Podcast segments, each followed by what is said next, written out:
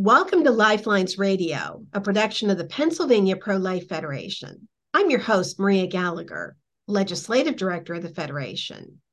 Joining us today is Nick Silverio, known for providing safe havens for newborns. Welcome, Nick. Thank you for having me today. Thank you, Maria. It's so good to be with you today. So, Nick, how did you come to hold your pro life beliefs? Well, through the beliefs and teachings and examples from my parents that every life is a is a precious child of God, and it's our moral responsibility to protect them and guide them, each one. And we need to speak up for them, uh, be a clear voice, and of course, um, that's why Gloria and I uh, we we really love children. We were beyond excited when she became pregnant and we started to make plans for this wonderful chapter in our lives, even picking out names. Uh, Iris after Gloria's sister, and Nicholas, obviously, if it was a boy.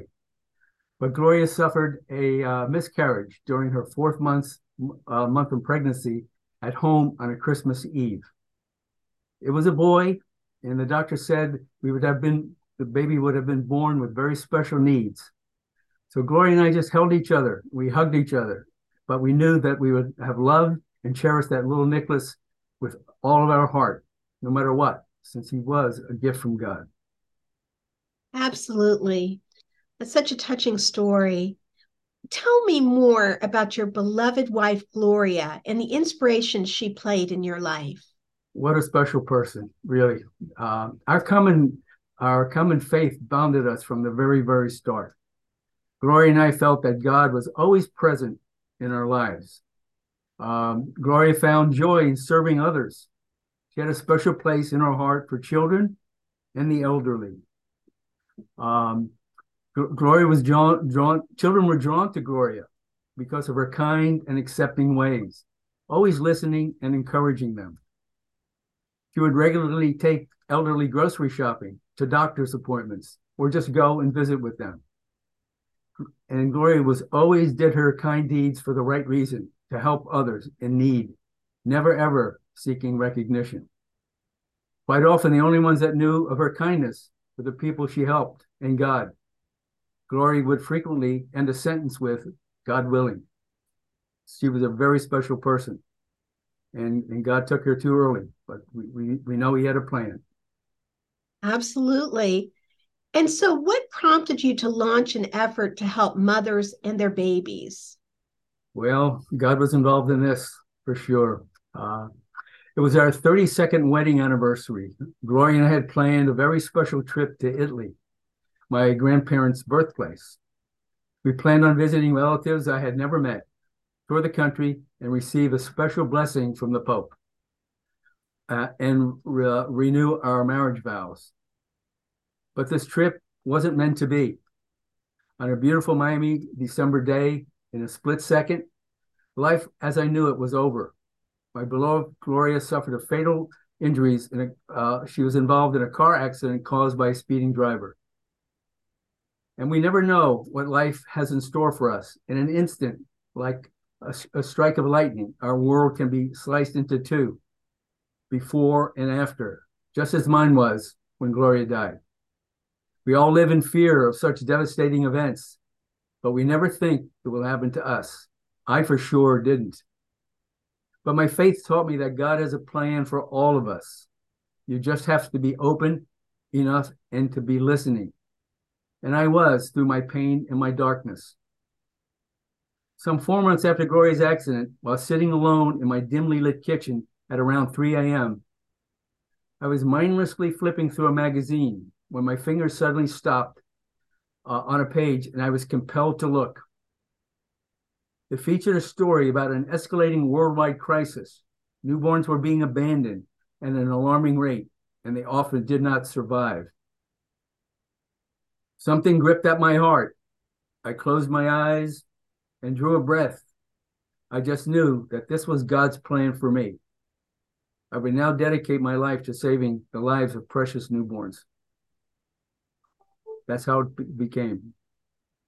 It's just incredible. And what has been the impact of your efforts on the state of Florida? Huge, huge. babies, babies are safe from abandonment.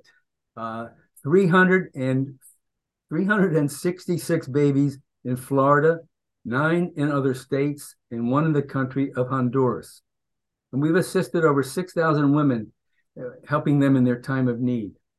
72 moms chose direct adoption, and six we helped six parents regain their parental rights once they the uh, uh, the parents of the of the mom knew that uh, what she had done. They were offered to help, and they were going to all bring that child up. We have signage posted outside of all of the ER hospitals in the 24/7 staff fire stations in the state. We have education, collaboration, uh, working statewide.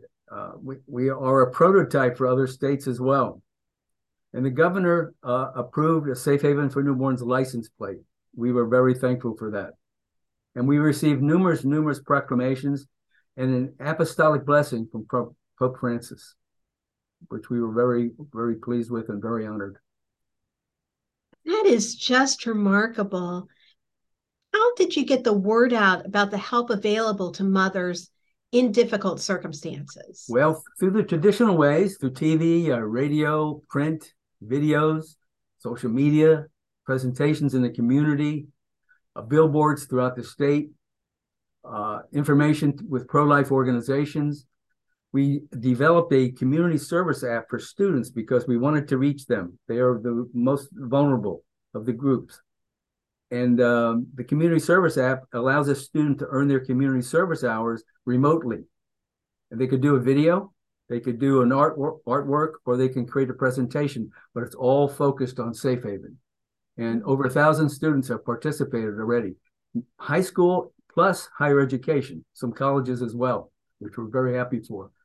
We distribute materials throughout the state to faith-based organizations, clinics, hospitals, um, police departments, um, and and uh, um, all of those types of organizations. Basically, we we continue to do that every month. We we send out at least hundred uh, to hundred different organizations, and we have a baby shower.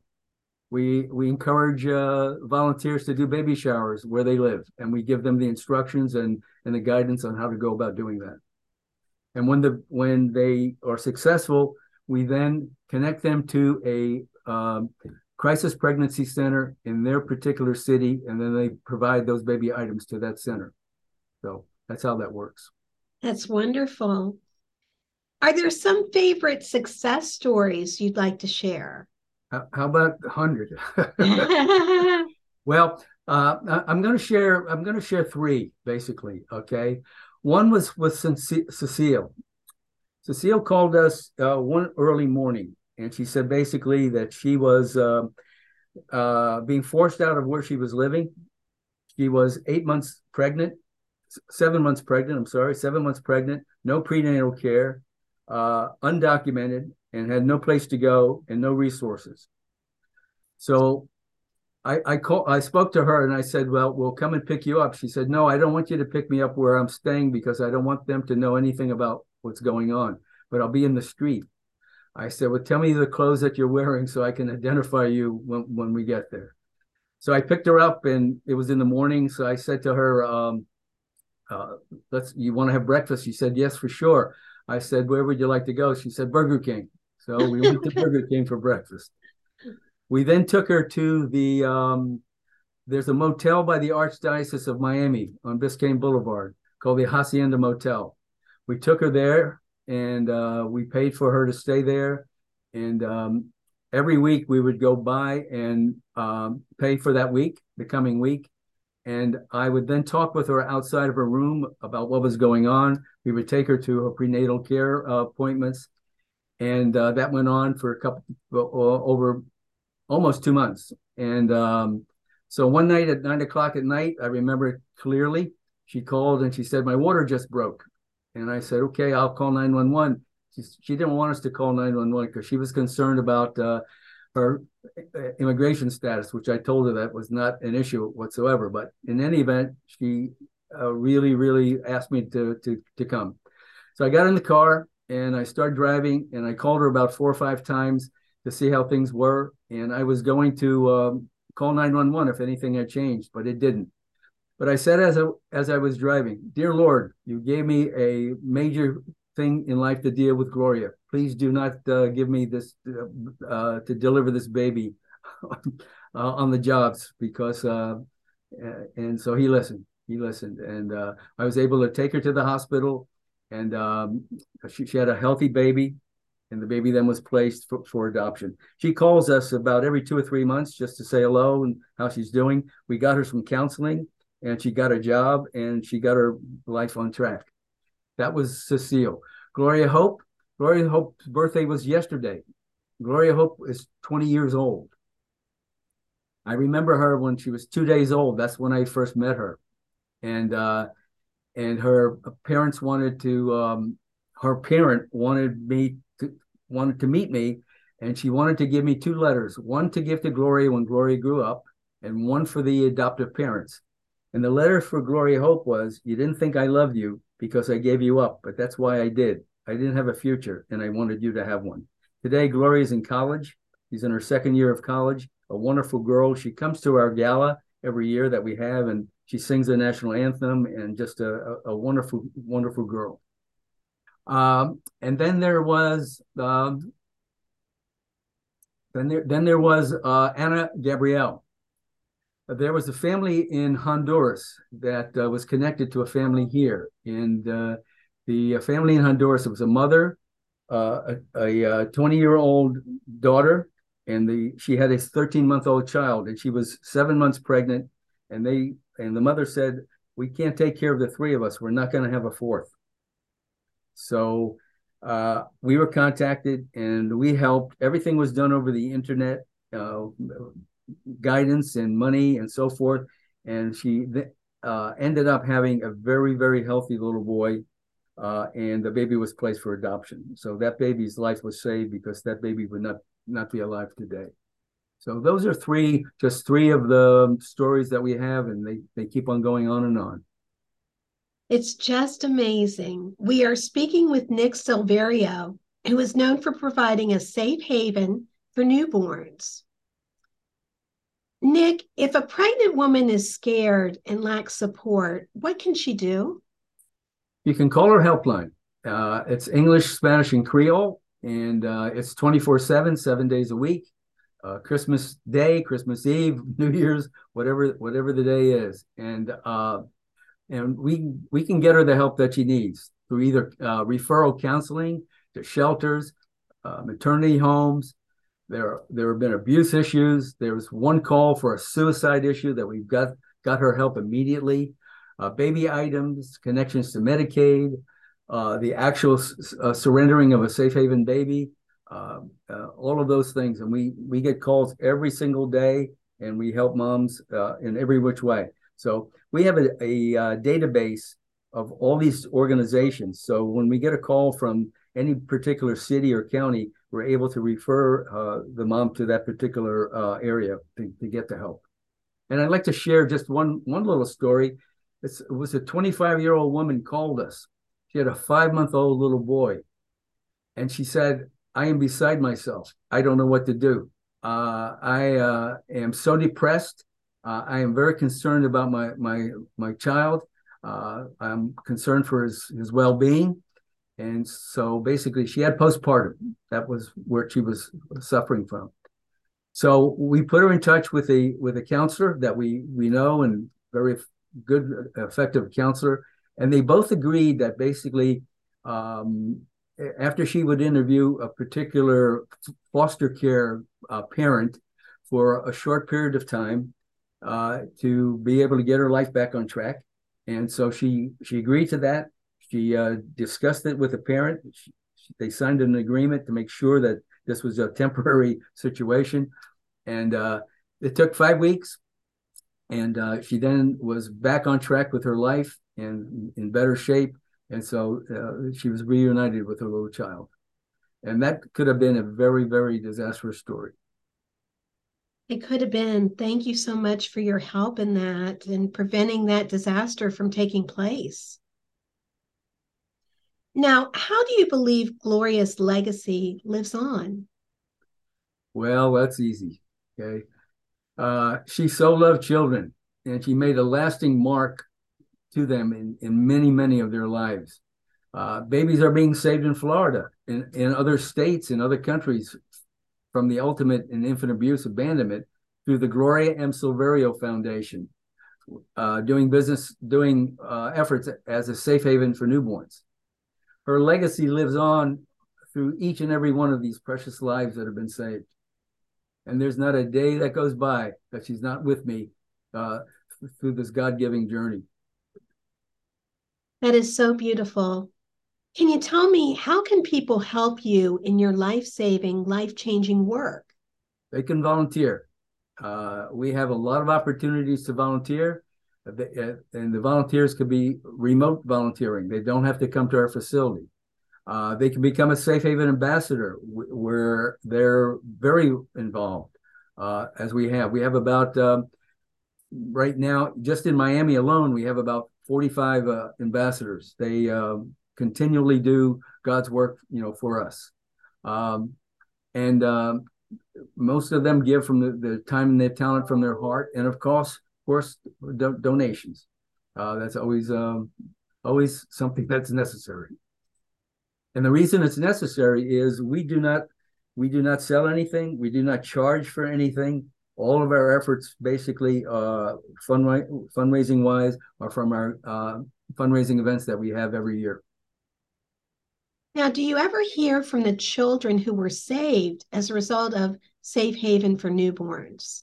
Well, Gloria Hope. Gloria Hope is 20, and uh, we just sent her a, a, present for, for her time. And she's a very special girl. Everybody that knows her loves her and uh, feels blessed to know her. Uh, we have Milagros. Milagros was born with, with uh, no arms and one leg. Uh, but her her spirit is unbelievable. Uh, she uh, came to our gala this year. She lives in Missouri, uh, and uh, she came to our gala. She, she, used to live in Florida. Now she lives in Missouri. Uh, she came to our gala, and she had written something that she wanted me to to um, read for her because she she's had problem speaking, and you could hear the the moans and the groans in the crowd as I was re- relaying what she wanted her message to, to, be. She's a very special little girl. Her parents uh, have uh, adopted uh, five special needs children, and she's one of them. And they were all homeschooled. What a blessing! And uh, she grad she's 14 years old. She graduated from high school this year because she's she's in a, uh, a homeschool program. Remarkable. Now, what words of advice would you have for an individual who would like to start a similar outreach effort? I would say we we've helped. We have a uh, an affiliate program for other states, and I would say if they're interested to contact because basically, uh, th- this is a very huge effort to undertake, and it needs to be planned and um, and needs to have support. Uh, how we started it basically was uh, I, I knew we couldn't do this by ourselves. We needed the the health community involved. We needed the fire departments involved. We needed churches involved, and it takes time to make make all of that happen. And and I'll give you just a a little story. Um, when we started this, I wanted to place signage at all of the fire stations and all the hospitals in the state of Florida. Uh, have the signage posted outside the facility. So we uh, we were having a facility at um, Holy Cross Hospital in Broward County, and there was a fire chief that was there, and so I spoke to him and I said, "This is this is my uh, my mission. This is what I would like to do." So he, I said, "How do we do this?" So he gave me the name of an individual that was part of the Florida Fire Chiefs Association, and I called him and I said, um, "We would like to we would like to post signage outside of every facility." And we will pay for them because I knew it was a government entity and it would, it would be a lot involved to to make that happen the other way. And he said, uh, "I'll help you." Uh, I said, "Well, we once we pay for them, how uh, do we get them distributed?" He said, uh, "We have seven vice presidents that represent seven counties in the state." He said, uh, "They will help," and that's how that helped. And once the the signage started getting posted at the hospital at the fire departments. I then contacted the hospitals and they bought in it too. So all of the ER hospitals in the state of Florida and all of the 24/7 staff, it's 24/7 staff fire stations have signage posted outside their facility. Uh, the message is in English and Spanish. Wonderful. Now, when you started your outreach efforts, did you ever dream of the number of lives you would impact? Never, never, never. Our first little miracle, uh, a precious life was saved. It was such a heartwarming, uh, very emotional time. Uh, we had no way of knowing uh, what was going to happen, but we knew at that point that the, our program was working. And if we kept at it, it would save more lives. And eventually, uh, we assisted uh, to, to, assist pregnant girls in their time of crisis. And our first baby that was born was Carol Gloria and we don't believe that was a coincidence. Okay? the firefighters named the baby Carol Gloria, and Gloria is my wife's name. So we believe from the very, very beginning, if we saved one life, all of our efforts would be worthwhile. And that was 376 precious lives ago. Amazing. Now, why did you decide to write a book? Well, uh, I'm not a writer, but uh, it was a healing journey for me. I wanted to share that even when you are in unimaginable darkness, there's always light. Light that is hope and faith and that can help you heal. And it's a story about one man's true true story about love, grief, faith, and joy. And I wanted to share that. I thought it might be helpful to others. That's very kind of you. And and we and we set up we set up a uh, a corporation that's uh, part of the Gloria M. Silverio Foundation. It's, so it's a non-for-profit. So any of the funding that we receive from the sales of the book will go to the foundation, and it's called the it's called the Silverio public uh, uh, publication. So it's uh, mm-hmm. it was something that was really special for me. Terrific. Now, how can people learn more about a safe haven for newborns? We have a, a wealth of information on our website and it's spread throughout the entire website. If they go on it, they can see about volunteering. They can follow us on the social, social media. They could get um, uh, and see what type of volunteering that, that they can do. It's um, people that go on the site say it really um, explains much of what uh, what we do and how we do it. So we've got about four minutes left, and I'm I'm wondering um, where where do you see a safe haven for newborns going in the future? I mean, is is this going to go beyond you and and beyond your family? What do you see happening? Yes, yes. It's this is a this is a uh, a mission that will continue on and on. We have um, um, we we've helped other states too, so it's it's beyond just Florida, and uh, we we also help the country of Panama to pass the law. So that's how we're looking at that. We we believe that um, we're building a network, and we're building people, and we have a, so many ambassadors.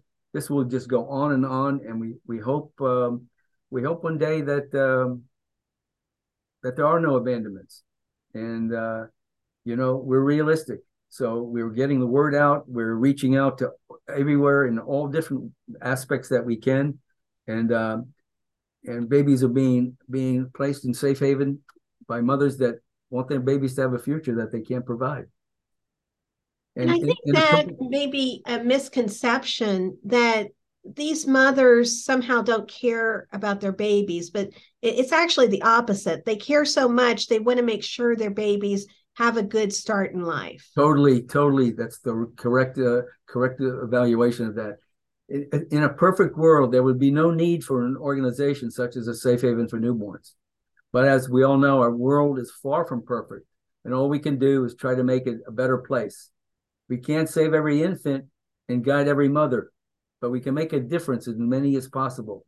And we will never, ever stop trying.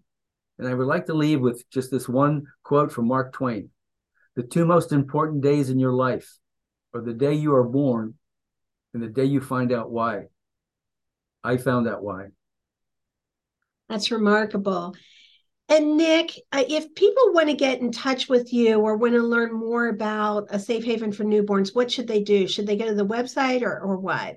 If they go to the website, they they can see the email that's there, and I I receive all of those emails, and I will respond quickly, and and I encourage people to do so. It's just a remarkable story, and and I'm just struck by how you were able to take a terrible tragedy in your life and turn it around for good and to help other people. And I think that's a credit to you and a credit to Gloria. And I, I think that this is such a, a wonderful outreach and, and everybody should know about it. And, and you know, everybody everybody should strive to have a relationship with God. If you do and you're listening, he's got a plan for each and every one of us. And that's how I was able to to come up with this program. And you said in, in the minute we have left, you have a gala. We have a, a gala every year. Uh, it's attended uh, at least by 400 people. Uh, wonderful group of people. We have uh, a, uh, a run walk that we will have in February, February March timeframe. We just finished a golf tournament uh, in May, which was a great effort.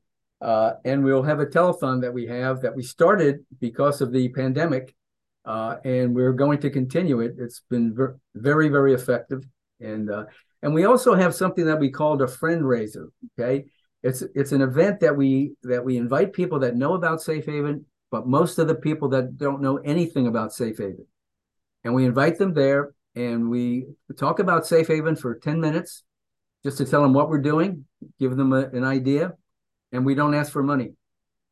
And so I was told, if you have a captive audience, you have to ask for money. And I said, no, we don't. We want to touch their hearts. If we touch their hearts, they'll touch their pocketbook. And many new people have, have joined our mission because of that.